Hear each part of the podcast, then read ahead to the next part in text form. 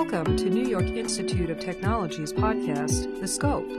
Produced by the College of Osteopathic Medicine, our episodes focus on the medical school experience and how it helps shape future physicians. Learn about exciting new health and wellness initiatives, cutting edge medical research and technology, and how to effectively navigate medical school. We are excited to have you join us. Good afternoon and welcome to the Scope podcast.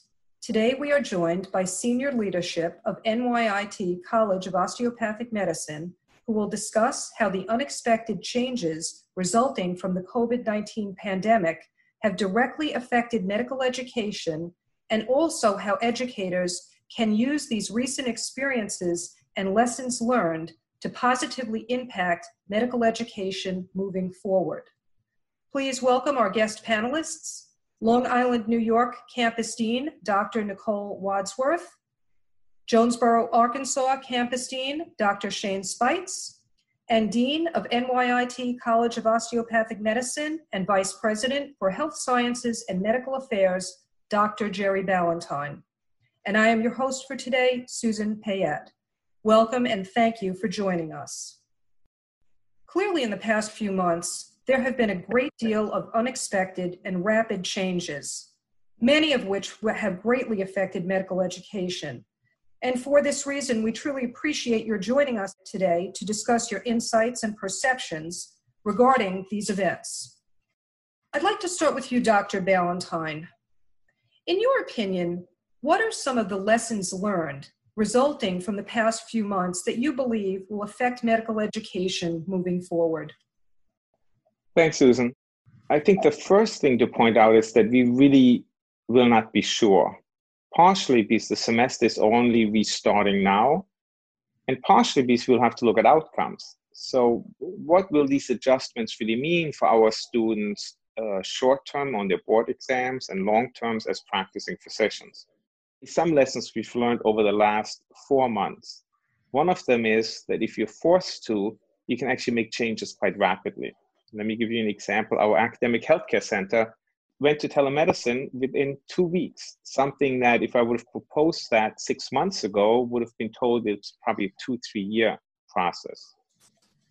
We changed many aspects of our curriculum quickly and went online immediately, basically during our spring break. Some practical things we learned is one, that certain small group meetings actually function much better or just as well online partially because we see all our students in front of ourselves on the screen. So nobody kind of fades away, everybody gets called on. And partially these students just react better to that medium. They're so used to it. We've also learned that other things do need some in person contact. Certain technical skills that we're teaching our students doing physical diagnosis. And some of it we will really not know, just as I started out, until we see the outcome, what they've really learned. One of my concerns along those lines is professionalism. As we're moving apart and we're not together as much, will they really learn from their faculty and each other what professional behavior should look like? How do you get integrated into our profession? So, those are some of the early lessons learned and some of the concerns about what the future might bring or how this will move forward. Thank you, Dr. Balentine. And I'd like to ask Dr. Wadsworth and Dr. Speights in regard to curriculum, do you feel that there will be additional modifications that will continue from now forward? And do you also feel there are any specifics, such as telemedicine, that will have a greater focus as we move forward? So, thanks, Susan. Great question. I do think the one area where we'll see significant change and continual uh, changes because of the current environment and the future is in clinical education. We've certainly seen that as a challenge just in the routine day to day experiences of a medical student and an institution of medical education. But the pandemic has really forced us, if you will, to think about clinical education differently and some of those changes, in my opinion, are going to be very positive as we move forward. Creating an environment where students can be engaged with learning in a different way that perhaps enhances their experiences in the clinical environment.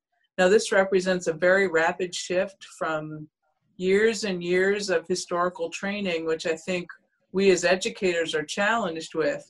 I do see clinical education changing for the better with a bigger focus on student learning, particular skills, and didactic or book learning, if you will. You mentioned telemedicine. I certainly think that will continue to adapt and change, and we'll incorporate more of that into clinical education. As a broad perspective, I think helping our learners be flexible. And that's something that we had a sense was important, but I think it's much more in our forebrains, and we will continue to encourage the students and help them be flexible learners. Thank you, Dr. Wadsworth. And Dr. Speights, I'd like to know if you would like to add your perspectives to this question. Absolutely. Thank you, Susan. I, first of all, I'm going to echo everything that Dr. Wadsworth just said. I think she was spot on in, in all of her comments. And I'd like to kind of expand upon a couple of pieces, specifically the telemedicine piece. In one of my former experiences, I had the opportunity to work with large numbers of physicians, and we tried to launch telemedicine programs unsuccessfully. And it wasn't uh, from a lack of eagerness on the side of the patients, it was more of a really familiarity on the side of the physician. And so now here we have an opportunity to start really at the ground level of undergraduate medical education to incorporate the telemedicine pieces into the curriculum. And really, this pandemic, if anything, has shown how vital that is clinics and hospitals across the country had to rapidly shift to be able to protect their faculty and staff and their physicians uh, by using telemedicine. So here we have the opportunity, and we actually did this before the pandemic started, to be able to put telemedicine into the curriculum so that our students graduate with that skill set to be able to interact, to be able to do histories, and even some levels of the physical exam by telemedicine. So I think that's going to be a piece, certainly, that's going to not only continue but expand in terms of, of our curriculum. I think in terms of really what we are doing on each campus in terms of how we touch the community. I think, if anything, this pandemic has shown us how vital those connections are, how our students do outreach in the middle of a pandemic. How do you do that? Well, there's a lot of needs, and a lot of that just is based on education. A lot of misinformation's being circulated amongst uh, social media and the media, and it's certainly our job as an academic institution to help dispel a lot of those myths. So I, I, think there's a lot of opportunities there for our students, certainly within the curricular pieces, even extracurricular. I think I would like to ask you, Dr. Balentine, in this new world of medicine and medical education, how do you best think medical students can prepare for successful outcomes? Dr. Wadsworth had indicated flexibility is going to be something more in the forefront of the educational process. What would you offer students in regard to that for advice? Yeah, I, I think in many ways, the same advice I would have given a year ago still holds true, although it's uh, probably much more important. So, number one is resilience, right? You need to just say, this is something I'm going to get through. And together with resilience, a little bit of patience realizing that some of this is changing, some of it will be different tomorrow than it is today. In addition, just embracing the change to say, okay, you know, this is how it's going to be. There will be maybe less clinical exposure for a while. Or, yes, it's uncomfortable to wear, wear my PPE equipment all day long and it's hard. And how do I learn to examine patients? And adjusting to things such as Zoom. One of the examples would be that we are training all our students on how to best behave on the Zoom platform, on the telemedicine platform. It's different, especially if they're at home. What does your background look like? Uh, what do you look like? Uh, we've seen some students really struggle with the concept of this new technology, although in many ways we're always saying they're so used to it. So I think resilience is important, and adding to that, the patience and the understanding that there will be constant changes. And also, the message I sent to everyone the post pandemic world will not look like the pre pandemic world. There'll be a modified world, whether that's medical education, whether that's medical care, or healthcare in general. Thank you. As leaders in medical education, what advice would you offer undergraduate students or younger people, maybe even in high school, that are considering a career in medicine? Dr. Wadsworth? So, the advice that I would uh, provide to any students considering medicine or even healthcare in general is that it is, like many things, a rapidly changing environment. And that what things look like today probably will be vastly different by the time they reach the middle or end end of their medical education. And so, the more they can adapt and as Dr. Balentine mentioned, embrace change, the better they'll fit into the environment. I anticipate that things will only continue to change rapidly, and because of the ability to pivot as quickly as we've watched healthcare institutions pivot, educational institutions pivot, I expect that it'll come even faster. And building up the skills to manage change for yourself and to accept it will be great skills to have moving forward. The other, again, this is again change, but being able to predict exactly what it looks like is going to be difficult. But the one prediction I think we can make is it's going to look different on a regular basis.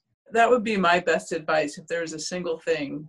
Embrace the change, and things are going to be different than what they seem like they are today. Thank you. And Dr. Speights, would you like to comment? Yeah, absolutely. Thank you.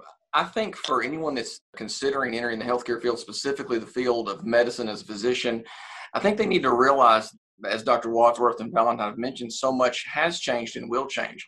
And what I mean by that is, years and years ago, you think about being a physician, you envisioned yourself in a clinic, or you envisioned yourself in a hospital or an emergency room. And really, gone are those days because the opportunities now that exist for physicians are so vast.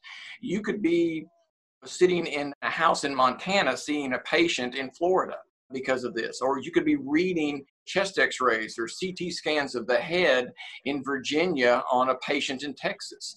And so, really, the opportunities that exist for physicians of the future have just opened up immensely. And they were really on the verge of doing that prior to this pandemic, but this has really accelerated that move. And so when you think about the physician of tomorrow and really the, uh, the individuals that we have to train for that next physician workforce, uh, it's almost the sky's the limit in terms of what that practice looks like for the individual physician. So the opportunities are just almost unlimited. Thank you.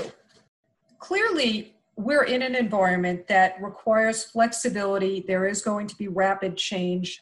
So, for the medical student that may be having some difficulties with that right now, because change can cause anxiety even under the best conditions, what type of advice would you give? Is there a particular place that students should go to address these issues? And Dr. Balentine, I would like you to speak on this, please. So I think first there's a place to go in your mind and uh, in your heart. We all went into medicine because we want to help people. And what better time to help people than right now? I mean, what better time to be in medicine than to stem a pandemic? What better time to be working in an ER when people really need us more than ever? So I think first thing to do is to go in your mind and in your heart to the point where, wow, aren't we lucky that we are here? Because everybody really needs us and we can do more good than we could have ever imagined. But with that obviously also comes the fear. You know, i'm going to be here. Will i get it? What happens to me? Will i bring it home? What will my education look like? I don't think i'm getting good education. What should it look like? So at the same time all medical schools need to make services available that help our students. So I, I can only speak for us right now we have counselors available that do everything. We have counselors available to help academically. How do I study better? How do I get wrap my mind about all this material I need to know? And we have counselors available who deal with you when it comes to mental health, uh, to anxiety, to depression, uh, and anything else. In addition, we formed the Center for Behavioral Health, which really helps us not only focus on the subject matter, but also do some research on it just have an organized approach for all of our students when it comes to mental health issues, not just students, also faculty and staff, because we also have to understand yes, student centric, but I need my faculty to be just as well adjusted, just as excited about still teaching as our students. Thank you, Dr. Balentine. It's clear from our conversation today that upcoming medical students and current medical students will face unique challenges moving forward. Dr. Wadsworth, can you tell me your opinions in regard to the acceptance process for medical school moving forward and how you think that may change due to the past several months? Absolutely. As many things as we are presented with challenges, I think there are opportunities as part of that. And one of the current challenges that we're looking at are those students who want to come to medical school and having access to take the MCAT, which historically has just been part and parcel of what you did if you want to go to medical school. But because of certain challenges, students haven't been able to do that. And so institutions are talking about this broadly on how to approach students who may or may not have taken the MCAT or even had pass fail grades in the place of letter grades in some critical coursework like biochemistry or organic chemistry. And so we as an institution have the opportunity now to really look at our admissions approach. And can we look at candidates in a more holistic way, including those sort of metrics, but other things that uh, candidates bring to their application that makes them unique and ultimately have the skills and ability to be an excellent medical student and ultimately resident and practicing physician. So even with these current challenges, I think there are a lot of opportunities to look at our internal approaches, and this is one of them. Thank you, Dr. Wadsworth. And Dr. Speights, in regard to unique challenges that our current medical students will now face, can you give us your perspectives? You know, across the board, this pandemic has been anxiety provoking at multiple levels. I want this to go out for sure that we feel for that uh, for our students. We realize that the rapid shifts, certainly for our students that are trying to take national board exams, to have dates moved or shifted or canceled, we recognize how frustrating that can be. Obviously, as those issues become resolved and we have a better path forward, we think that that won't be something that creates so much anxiety. However, I do want to pick up on something that Dr. Wadsworth mentioned earlier, and that was the opportunity. And as we are looking forward now to our next group of students who are looking forward to graduation, they're now in the process, or about to enter the process of interviewing for residency. Well, typically that process involves flying all over the country to multiple states and interviewing and working with different programs and meeting program directors and different residents within those programs and trying to make a good impression. Well, now as the national pandemic, a global pandemic, that's not possible. And so these students now are going to be um, engaged in virtual interviews and virtual rotations of different scenarios within these residency programs. That's completely new for everybody. It's new for the programs, it's new for the students, it's new for us, but it also represents an opportunity. It represents an opportunity for our students to be able to get in front of programs at a larger volume than they otherwise might not be able to.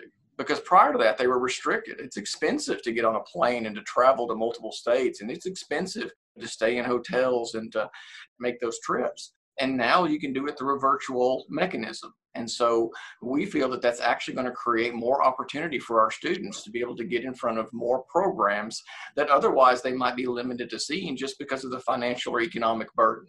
We believe strongly that our students are very well qualified and should be able to have the pick of any residency they want to go into. We just need to get them in front of those program directors and those faculty of the programs to be able to show off, so to speak we're actually kind of looking forward to that uh, this fall as we enter into this kind of new world of virtual interviews for students as they enter into their residency. Thank you, Dr. Speights. At this time, I would like to thank our guests for sharing their insights, experiences, and perspectives with our listeners. Our discussion today highlights that with collaborative teamwork, proactive, knowledgeable educators, flexibility, creativity, and a firm commitment to the success of medical students, NYIT College of Osteopathic Medicine continues to be a leading example for outstanding medical education both throughout the pandemic and moving forward. The leadership of NYITCOM looks forward to bringing forth an even brighter, exciting educational future for its medical students. Thank you for joining us today.